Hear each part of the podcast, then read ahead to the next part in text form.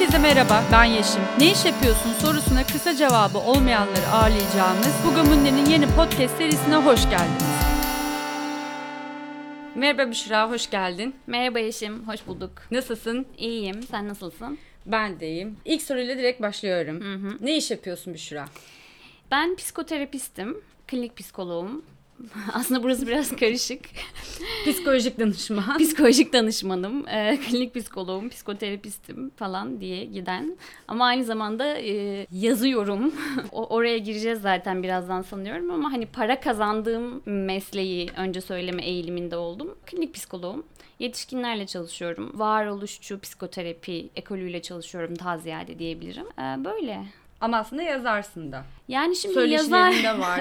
yazar deyince böyle çok e, büyük büyük bir etiket olduğu için öyle demek tabii çok korkutucu geliyor bir yandan da böyle hemen arkasından bir şey diyecekmiş gibime geliyor. Hmm, hangi kitapları yazdım bakalım diye gelecekmiş gibi geliyor. O yani zaman- yazarım. E, Evet yazılar yazıyorum. Bir takım şeyler yazıyorum ama e, yazarım demekten imtina ediyorum birazcık şimdi. O zaman yazmadığın kitapları da konuşalım. Sen hangi Büşra Küçük değilsin Büşra Küçük?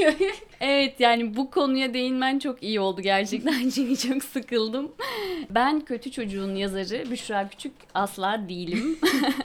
Ve hani şimdiden söyleyeyim ileride de tekrar karışmasın. Belki bir gün bir kitabım çıkarsa diye. Evet bir Büşra Küçük daha var. Ee, Bestseller yazarı olan. Ee, Böyle zaman zaman ona dair hikayeler yaşıyorum insanların beni karıştırması dolayısıyla. Ben ne yazıyorumdan bahsedeyim birazcık. Bir dönem denemeler ve işte kitap incelemeleri yazdığım bir süreç vardı. İşte Biyanet'te yazıyordum. Sonra bir, bir dönem bir söyleşiler yaptım. Yazarlarla e, edebiyat ve varoluş üzerine söyleşiler yaptım. Ama son zamanlarda yaptığım şey daha ziyade öykü yazmaya çalışmak aslında öykü çok daha eski bir zamana da dayanıyor. Yani işte e, üniversite zamanlarına hatta yani belki lise zamanlarına kadar giden bir hikayesi de var. Ama son dönemde böyle hani yoğunlukla yapmaya çalıştığım şey daha ziyade öykü yazmak diyebilirim. aslında yıllardır yazıyorsun. Evet. Ve aslında yazarsın. Çünkü yazılarını kendine yazmıyorsun. Yani Diskiyat'ta evet. çıkıyor, K dergisinde çıkıyor. Evet. Ee, Biyanet'te yazıların çıktı. Başka internet e, tabanlı Mecraları. mecralarda da yazıların çıkıyor. Aslında yazarsın. Söyleşi de yapıyorsun, röportaj da yapıyorsun. Yani o belki biraz daha farklı bir durum olabilir ama orada da edebiyatla ilgili bir şey yapıyorsun sonuçta. Evet yani bu yazma geçmişi uzun bir tabii zamana dayanıyor. Yani ta yani en başına gidersem çok çok eskiye dayanıyor. Gerçekten ortaokula falan dayanıyor. Çok yazarak ifade eden biriydim kendimi hep. Ama işte lise yıllarında daha çok yükselen e, ve sonrasında da hani insanlarla paylaşmaya başlamam sanıyorum ki Biyanet'teki yazılarla oldu. Belki biraz daha eski e, işte bir peynir altı edebiyatı şeyi var bir iki öykü var orada. O zamanlara denk geliyor. Yani evet çok uzun zamandır bir şekilde yazıyorum. Herkes aslında çok yoğun çalıştı bir dönem son yıllar ve insanlar tek bir işe bile yetişirken çok zorlanıyor ve geri kalanını kendine vakit olarak ayırmak istiyor. Hatta dünyada o yapılan araştırmaya göre insanların iş dışında ortalama 4 saati kendine ayırabiliyormuş. Ama sen bu 4 saatin içerisinde başka bir meslekle daha uğraşıyorsun. Hani neden bir ikinci mesleğe yöneldin? Hani seni burada motive eden durum ne oldu? Yani e, psikoloji alanı benim para kazandığım alan. Ama tabii ki orayı da sadece para kazandığım bir alan olarak görmüyorum. Yani o meslek de bana kalırsa çünkü sadece öyle bakılabilecek bir meslek değil sanki. Ama tabii ki elbette para da kazandığım bir alan ve e, bir yanıyla da bunun için yaptığım bir şey. Ama işte meslek deyince aklımıza ilk işte e, gelen şey iş, para kazanmak olduğu için işte o yazma uğraşını oraya zaten henüz koymuş değilim. Yani oradan para kazanmıyorum bir yandan. Ee, bir yandan da işte şöyle bir şey de değil benim için. Hani psikoloji tatmin etmedi. Psikoloji ruh sağlığı alanı diyeyim. Tatmin etmedi ve yazmaya başladığım gibi bir şey değil. Çünkü yazmak çok daha eskiye dayanıyor. Yani meslek seçiminden öncesine dayanan bir şey, bir uğraş. Dolayısıyla onun hikayesi çok daha eski ve o sanki daha ziyade e, bir ihtiyaçtan doğmuş bir şey. Onun için onu hani nasıl bir kategoriye koyacağımı da tam olarak bilemiyorum. Yani işte bir meslek mi, bir iş mi, işte e, bir hobi mi ya da nedir? Büyük yazarlara sorsan hani onlar biliyorlardır ama ben hani nereye konumlandıracağımı tam olarak bilemiyorum ama bir ihtiyaçtan doğmuş bir şey olduğunu biliyorum. Ee, çok eskiye dayandığını ve zaten ola geldiğini biliyorum. E, ara ara tabii ki hani hiç bir şey yazmadığım çok dönemler de oldu. Nasıl zaman buluyorsun kısmına gelirsem eğer, şimdi bunu bir meslek ve yapılması gereken bir iş e, olarak görmediğim için aslında buna zaman bulmak e, gibi de bakmıyorum. Çünkü zaten benim e, yaptığım bir şey. Yani bu disiplinli bir biçimde e, maalesef olamıyor. Aslında zaten ben disipline soktuğumda da e, biraz ket vuruluyor açıkçası. Özellikle daha böyle öykü e, yazma sürecine bakarsam eğer e, hani disiplinli işte oturayım şu kadar yazayım her gün işte 3 saat çalışayım gibi bir disipline e, sokabilmiş değilim. Sokmaya çalıştığım dönemlerde de açıkçası çok verim alabilmiş değilim. Zaten hayatta hani yaptığım işte ne bileyim bir günü düşündüğümde zaten işte ne bileyim nedir e, işe gidersin çalışırsın işte bir arkadaşına belki bir kahve içersin sonra atıyorum ki 3 saatin kalır. O 3 saat zaten benim genel olarak okumayla çoğunlukla okumayla ya da yazmayla geçen zamanlar. Hani belki bir şey izlemek de vardır vesaire ama ola gelişi zaten böyle. Yani o 3 saatlik zamanı da hani bir mesleğe şimdi ayırdım gibi de görmüyorum. Bilmiyorum anlatabildim mi? Yok evet ama yani aslında sen kendi o yazarlık alanınla ilgili şey zaten aslında senin günlük bir parçan. Evet.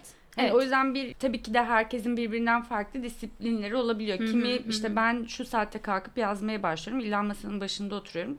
Ee, bir mesai gibi görüyorum diyor. Sen böyle yapıyorsun. Hani herkes farklı türlü bu süreci yürütüyor. Sense bunu bir hayatın aslında olan bir parçası içerisine evet. koymuşsun. Eğer süreçler böyle olmasaydı klinik psikolog mesleğini yine de seçer miydin? Ya da yazarlık yerine başka bir sanatsal üretim yapmayı mı tercih ederdin? Yani benim eğilimim yazmayla ilgili yine olurdu. Yani bir, bir de şöyle bir şey de var. Biraz evet bu hem eğilimlerle alakalı hem yani e, hayattaki işte du, biraz duruşunla falan alakalı. Sanki biraz da işte meraklarınla da alakalı. Yani çünkü ben insanı merak eden biriyim. E, işte bir makinenin nasıl çalıştığını çok da merak etmeyen biriyim. Ama insanı merak eden, insanın nasıl kafasının çalıştığını, e, onun ruhsal e, sıkıntılarını, işte varoluşsal dertlerini merak eden biriyim. Dolayısıyla o da olurdu sanıyorum ki oradan da ona dair bir pis, pişmanlık da duymuyorum ki ikisinin birbirini bu arada e, beslediğini de düşünüyorum. Yani ruh sağlığı alanı, psikoterapi yapmak, bununla ilgili okumak da bana kalırsa zaten ya da işte felsefe e, aynı zamanda yani varoluşçu hı hı. felsefeden çünkü yola çıkarsak eğer e, bunların hepsi de zaten edebiyatı çok e, besleyen şeyler. Yani yazdığın öyküyü de çok besleyen şeyler ya da ben işte bir alandan e, ilham alıyorsam yazdığım şeylerde bunların belki bir kısmı o felsefe işte düşünürlerdendir.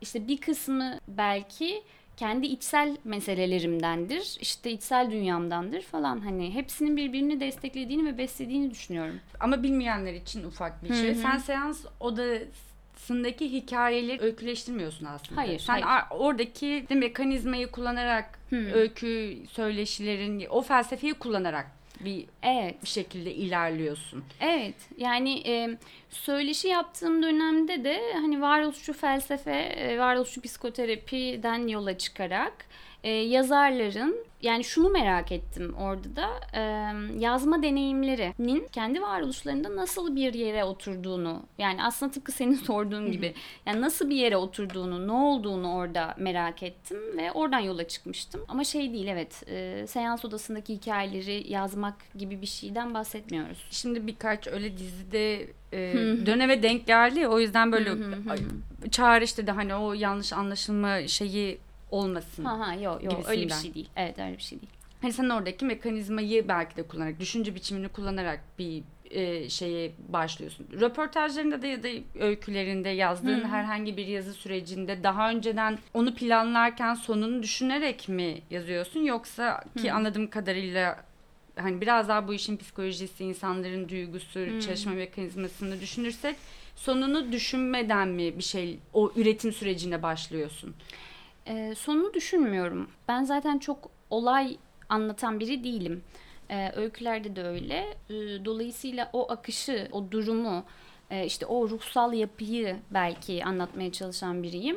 Oradaki meseleyi e, anlatmaya çalışan biriyim. Dolayısıyla sonunu düşünerek yazmıyorum. Yani yazılırken oluşuyor açıkçası Hı. öyküler. Söyleşiler tabii çok daha farklı. Yani orada işte sorular hazırlamak, kendi meraklarım işte yani hem kendi meraklarımı hem de işte bir takım daha önce bu konuya merak salmış işte e, edebiyatçıların ya da düşünürlerin fikirlerini de ortaya koyarak bugünün yazarlarıyla bunu birleştirmek, bunları sormak üzerinden giden bir şeydi. Elinde bir imkan olsaydı yaşayan ya da ölü olan hangi yazarla röportaj yapmak isterdin? Yani bir tane isim yok tabii ki. çok isim birkaç var ama yani aklıma ilk gelen e, çok böyle hani bir nasıl diyeyim bir gönül bağım olduğunu düşündüğüm için e, Barış Bıçakçı geliyor Türk yazar. E, ama o da tabii hiçbir yerde söyleşi vermeyen biri. O yüzden mi merak ediyorsun acaba belki de? Ee, sadece tabii bir yanıyla belki öyle bir yanıyla da sadece öyle de değil. Çünkü hani yazdıklarını kendimi buluyorum falan bununla alakalı olabilir. Bunun dışında sanıyorum Beckett'le yapmak isterdim. O ilk geldi. Türk yazarlardan yapmak istediklerimin bir kısmıyla yaptım aslında zaten. Yine var şu felsefe üzerine olurdu muhtemelen röportajlar. Evet evet yani hani yine yazma deneyimlerinde nasıl bir yani temelde şu yazma deneyimlerinde nasıl bir anlam buldukları tam da buna odaklanmaya çalışıyordum öyle söyleyeyim. Kendine bir yanıyla da motive edici bir sonuç oluyor muydu röportajların? Ya şöyle hmm. yazma deneyimi aslında hmm. her daim yapılabilecek bir durum değilmiş gibi geliyor bana. Hmm. Yani daha doğrusu herhangi bir şey üretme sürecinde. Hmm. Ki sen de bahsettin ya yani bazen e, hiç yazmadığım dönemlerde hmm. oldu. Hmm. Ve biraz da bundan dolayı da kendini yazar olarak da tanımlamak, tanıdığı imtina etmeye çalışıyorsun ama bence hani öyle mesleklerinden biri zaten bu hmm. senin. Hmm. Yazarlarla söyleşilerde böyle bir kendine motivasyon, ilham kaynağı bulduğun, şu yazarla yaptığım röportajdaki şu cümlesi bana çok ilham ve motive edici bir durum olmuş olmuştu hmm. dediğin bir hmm. şey var mı öyle aklında kalan hep? hatırladığın? Yazarlarla yaptığım söyleşilerde zaten şeyi fark ettim. Sonra çok sonra bir kitap okurken fark ettim bunu. Orada hatta Barış Bıçakçı'nın bir kitabıydı. Son kitabında işte e, o kahraman geçmişin izlerini sürmek için e, şairleri buluyordu ve o şairlerle bir takım onlara sorular soruyordu sanki şimdi yanlış da hatırlamayayım. Ve hani bunu neden yaptığını anladığında hani aslında işte geçmişte kayıp bir birini aradığı içindi falan. Bir yanıyla yazarlara sorduğum sorularda aslında kendi merakımı işte kendi nasıl diyeyim yazma deneyiminde nasıl bir anlam bulduklarını merak ettiğimi fark ettim ve kendime ilham olabilecek bir şeyler sanki arıyordum. Ama şöyle bir sıkıntı vardı orada. Yani diğerinden bunu bulmaya çalışmak çok e, doğru bir yol değilmiş gibi geldi sonra. Çünkü kendi cevaplarını işte hani e, neden yazıyorumun kendi cevabını vermenin sanki daha anlamlı olduğunu hmm. düşünmeye başladım sonra. Diğer sorun neydi? Hani bu kendi yazma sürecinde ketlendiği motivasyonun olmadığı dönemlerdeki çıkışın o zaman hep kendinden bir motivasyon ar- aramaya Şöyle, başladın artık galiba. Yani biraz e, evet öyle kendimden motivasyonu aramaya başladım. Yani yine tabii yazmak için motivasyon daha ziyade okumaktan geçiyor. Yani bazen öyle bir şey okuyorsunuz ki, öyle bir paragraf okuyorsunuz ki yazma ihtiyacı hissediyorsunuz. E, böyle metinler beni çok böyle e, gerçekten motive eder. Ee, yani ne bileyim işte son dönem için söyleyebileceğim. Mesela bazen Beh Behçet Çelik'in işte bir öyküsünü okuyorum ve gerçekten oturup yazma isteği, arzusu hissediyorum. Bu çok güzel bir şey bence ve tam da oralardan çıkıyor bence. Motivasyon oralardan geliyor. Ya da işte bir illa bir öykü kitabı da olmak zorunda değil. İşte mesela Andre Green'in bazı söylemlerini okuduğum zaman da da aynı şeyi hissedebiliyorum. Ama motivasyon tam olarak içsel bir yerden geliyor. Yani çok daha şey bir şekilde söyleyeyim bunu. e, basit bir biçimde söyleyeyim. Dertten. içerideki dertten. yani varoluşsal dertten geliyor. Sanıyorum ki yazarların pek çoğunda böyle. Yani işte az önce sorduğun bir şey vardı. Hani yaptığın söyleşilerde aklında kalan bir şey var mı diye. E, Ercan Kesal'ın mesela işte bir şey söylemişti bu konuyla ilgili. Yara hani yaralarımızdan utanmamalıyız çünkü şifamız da oradadır diye Tam olarak bence de öyle. Yani içerideki yaradan sanki geliyor. Ha illa e, bir yere olmak zorunda değil bir şey üretmek için. E, ama e, en azından hani benim için böyle işliyor şimdilik süreç. Belki değişecektir. Bu utanmama üzerinden bir şey gideceğim. Hmm. İnsanların üretim konusundaki süreçlerinde en çok ket vuran şeylerden biri ürettiği şeyin çıktısını başkalarıyla paylaşmak. Hı Ve buradaki eleştiri, öz eleştiri hani sadece dışarıdan değil hani kendisi de belki de beğenmeyecek korkusu ve bu korku utanma hali e, hepimizi üretim sürecinden de ketleyen Hı hı. bir durum oluyor. Yani sen bu noktada eleştiri, öz eleştiri şey mekanizmalarını nasıl ile ilerletiyorsun ya da böyle be, bunlar olmasın diye böyle bir benzersiz olma çaban öykü yaratma sürecinde Hı. hani kendime özgün bir şeyler yap, yapmaya mı çabalıyorsun? Hı. yoksa e, böyle bir derdim de yok. Eleştiri öz eleştirileri de açığım hı gibi bir durum ya da ben hani el, eleştiren eleştirsin ben zaten böyle mi devam edeyim? Hani o süreç nasıl ilerliyor sende? Yani şöyle tabii ki yeni yeni işte yazdıklarını paylaşan insanların bu konuda diğerlerinin fikrinden çekinmeleri işte ve ya da eleştirisinden çekinmeleri çok normal karşılanabilir bence çok olağan. Benim de böyle dönemler oluyor. Fakat yani şöyle düşünüyorum açıkçası hani eşsiz bir şey yaratma düşüncesi çok hani bir yanıyla belki çok e, olağan bir yanıyla da çok böyle nasıl demeli narsistik bir tarafa sanki e, giden bir şey. Dolayısıyla yani zaten hani oturup da bir yazarı işte ben bunu şimdi taklit edeceğim deyip bir öykü yazmadığınız sürece ve içsel bir yerden e, zaten besleniyorsanız çoğunlukla e, aslında zaten aynısını oluşturmanız ya da çok taklidini oluşturmanız mümkün değilmiş gibi geliyor bana.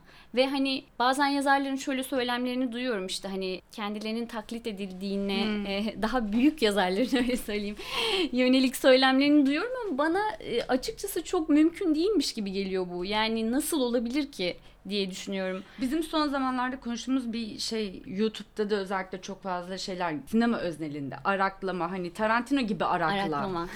Ee, işte X Fikir- gibi arakla. fikir yürütme gibi falan Evet mı? yani Hmm. ama burada o araklama hani aslında senin sanatsal üretimini teşvik ve ortaya koyduğun bir şey de olabiliyor. Yani senin dediğin gibi ilham almak, ondan İlham almak öykünmek başka bir şey. ayrı bir evet, şey. evet evet evet. Hani bu bir taklit değil. Yani sen oradan alıp Ay tabii ki de bazıları kitap alıp birebir çevirip bastığı şeyler olabiliyordur. Hı. Hani onlardan bağımsız bir şey. Yani yani hani ilham almak tabii ki başka bir şey. Ya bir de ayrıca zaten ilham e, az önce söylediğim şey tam olarak oydu bence. Yani işte o Behçet Çelik'in bir öyküsünü okuyorum ve yazma arzusu hissediyorum diye. Belki de ya ondan sonra o öyküyü okuduktan sonra yazdığım şey belki de onun öyküsüne benziyordur. Bilemiyorum. Yani araklamaksa bu. Hani Behçet Ben de çok özür dilerim. yani gerçekten özür dilerim. Araklamışım demek ki. Ama bunun öyle bir şey olduğunu düşünmüyorum. Yani bu bence o ilham veren, besleyen bir şey diye düşünüyorum. Dolayısıyla aynı zamanda yani insan hem tabii ki okuduklarından etkilenecek ve okuduklarıyla ve hayatla ilişkiler kuracak ki bir şeyler yazabilsin. Yani kendi hayatıyla ya da bir başkasının hayatıyla bir şeyler yazabilsin. Bu ilişkilenmeleri çok olağan karşılıyorum.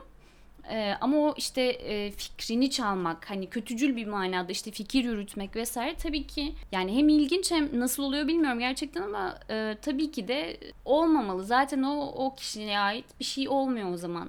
Yani hani bu çok bastıra bastıra söylediğim içsel bir yerden gelmesi dediğim şey aslında belki işte yetenek olarak e, dile getirilen şey aslında sanırım böyle bir şey. Çok dışa bağımlı evet olmayan bir şey. Dışarıdakiyle kurduğun ilişkiyle ancak bağıntılı bir şey olabilir. Ee, yoksa şu da var. Tabii ki işte tarz olarak benim tarzım bir başkasının tarzına benzeyebilir. Sonuçta yani çok fazla yazar var. Çok e- edebiyat dünyası diye bir şey var. Yani ya da bir başkasının ki başkasına benzeyebilir. Eşsiz bir şey yaratmaya çalışmak ve bunun için böyle ekstra bir çaba harcamak olan şeyi tahrip de edebilirmiş gibi geliyor bana bir yandan da. Ha, tabii ki hani birebir birinin yazdığına çok benziyorsa yazdığım şey acaba bunu yayınlamasam mı belki diye düşünüyorum bilmiyorum ama eşsiz bir şey yaratayım özellikle gibi bir şey değil benim için. Benim fantastik edebiyat alanına biraz ilgi duymaya başlamam çok eski bir süreç değil. Bir, bir buçuk senelik gibi bir süreç. Ve bu süreçte ilgi duymaya başladığımda şey öğrenmiştim. Kahramanın hikayesi döngüsü birçok fantastik bilim kurgu romanların ortak bir tarafıymış. İşte Hı hı. kahramanı günlük hayatıyla başlarsın. İşte sonra başına bir olay gelir. İşte ekstrem bir Hı. şeyleri görür. Bilmem ne olur Hı. falan. Böyle bir 12 adımlık şey. Ben bunu ilk duyduğumda üzülmüştüm. Allah'ım benim sevdiğim yazarlar başkasından mı çalmış bu hikaye falan diye. Ama sonra hani hayır yani bu bir hikaye çalma işte araklama vesaire Bir falan gibi bir durum sanıyorum. değil. Yani bu bir teknik Hmm. ve birileri farkında olmadan bu tekniği geliştirmiş. Sonra da bu teknik üzerinden Hı hı. de e, başka yazarlar da faydalanmış ve ister istemez o dil hani o edebiyattaki o kahraman yaratma süreci buna girmiş. Sonra hı. rahatlamıştım. Of be kimse kimseden bir şey çalma üzerinden değilmiş bu durum hani. Evet evet evet. Yani o teknik sanıyorum. Daha teknik bir şeyden bahsediyorsun. Düşününce de hani teknik ya bir sürü yazma tekniği var sanıyorum ki e, çok da açıkçası böyle hakim olduğum bir, bir şey değil. Şöyle şöyle teknikler var falan gibi bir şey söyleyemem ama yani evet ikisi farklı şeyler sanki. Yani birinin fikrini almakla e, hı. tekniğini almak, teknik olarak benzer bir şey yaratmak sanki farklı şeylermiş gibi. Bir, muhtemelen yazar olarak hani yazıların yayınlanma süreci işte seni zaten bunu kendin bir yerlerde yayınlamaya hazırlama süreci. Hı hı hı. e, kendini bunu ikna ettikten sonra yazılarını yayınlama sürecin vesaire. Hani buralar böyle hep çok e, her şey tıkırında mı ilerledi yoksa ha evet beklediğim Asla gibi tıkırında ilerlemedi. Asla tıkırında ilerlemedi. Hala ilerliyor mu ondan emin değiliz. Sonuçta bir kitabın basılmış değil yani. Ee, belki de bir kitap dosyası oluşturduğumda belki de e, hiçbir zaman basılmayacak. Bilmiyoruz yani bunu. Hani orada nasıl bir yani şöyle söyleyeyim bir e, metin yayınlatmak işte bir öykü olabilir ya da deneme olabilir vesaire çok fazla denemenin üzerine çok fazla belki reddedilişin üzerine olabilen bir şey. Zaten hani hem çok çalışmak gerekiyor üstüne tabii ki bence de yani hani sadece işte benden çıktı yazdım ve işte bir kere de oturdum yazdım ve oldu bitti gibi olmuyor. En azından bende öyle olmuyor. Dönüp dönüp tekrar tekrar üstüne çalıştığım bir şey oluyor. Bu öykülerde de böyle, denemelerde de böyle yani. Ee, belki işte o paylaşma heyecanıyla bazen acele et- benim acele etmemle alakalıdır belki. Hani e, işte ne bileyim teknik bir takım şeylere çok dikkat etmemem. Dolayısıyla geri dönmesi falan. Belki işte dikkate alınmaması ile ilgilidir vesaire. Hani çok kolay olmuyor öyle söyleyebilirim. E, Bir yandan da yayın dünyamız biraz bu konuda bence şey hoyrat. en ince tabirle söylemeye çalıştım ama yani şöyle hani çok açıkçası hani biri vasıtasıyla göndermediğiniz zaman bir yazı ya da bir öykü işte neyse yazdığınız şeyi bir cevap almanız, dönüş yapılması size ya her yer için söylemiyorum bunu. Bütün işte mecralar için söylemiyorum ama hani e, o kadar kolay değil gerçekten. Yani siz kimsiniz? Sizin işte CV'nizde ne var? Hakikaten tam CV gibi yani hani sizin Hmm. yazılarınız nerede yayınlanmış daha önce? Hani bunları bir takım e, kuruluşlar hani bunları dikkate alıyor. Ya da işte ne kadar görünürsün? Gerçekten de Twitter'da kaç takipçin var? E, hani özellikle kitap basılırken bunların da dikkate takipçi satın aldın mı Büşra? Hayır. Bunların da dikkate alındığını biliyorum. Yani e, tabii hepsini böyle karalayamam. Çünkü hani hiç tanımadıkları halde bir öykü gönderdiğimde gayet güzel dönüş yapan, yayınlamadıkları halde güzel bir geri dönüş veren e, yerler de oldu. Ee, ama işte çok değişken bu gerçekten ve bunu bulana kadar da böyle uğraşıyorsunuz. Bu uğraşma sürecinde hani bırakmayı hiç düşündün mü? Evet.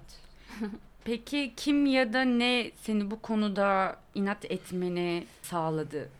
Şöyle oldu. Deneme yazmayı aslında neredeyse bıraktım gibi bir şey. İnceleme, deneme yazmayı. Beni sanıyorum motive eden, motive eden şey aslında benim de daha içmesinden daha yani çok büyük bir laf etmek istemiyorum ama sanki böyle e, yazıdaki e, evimi bulduğum yer öykü oldu.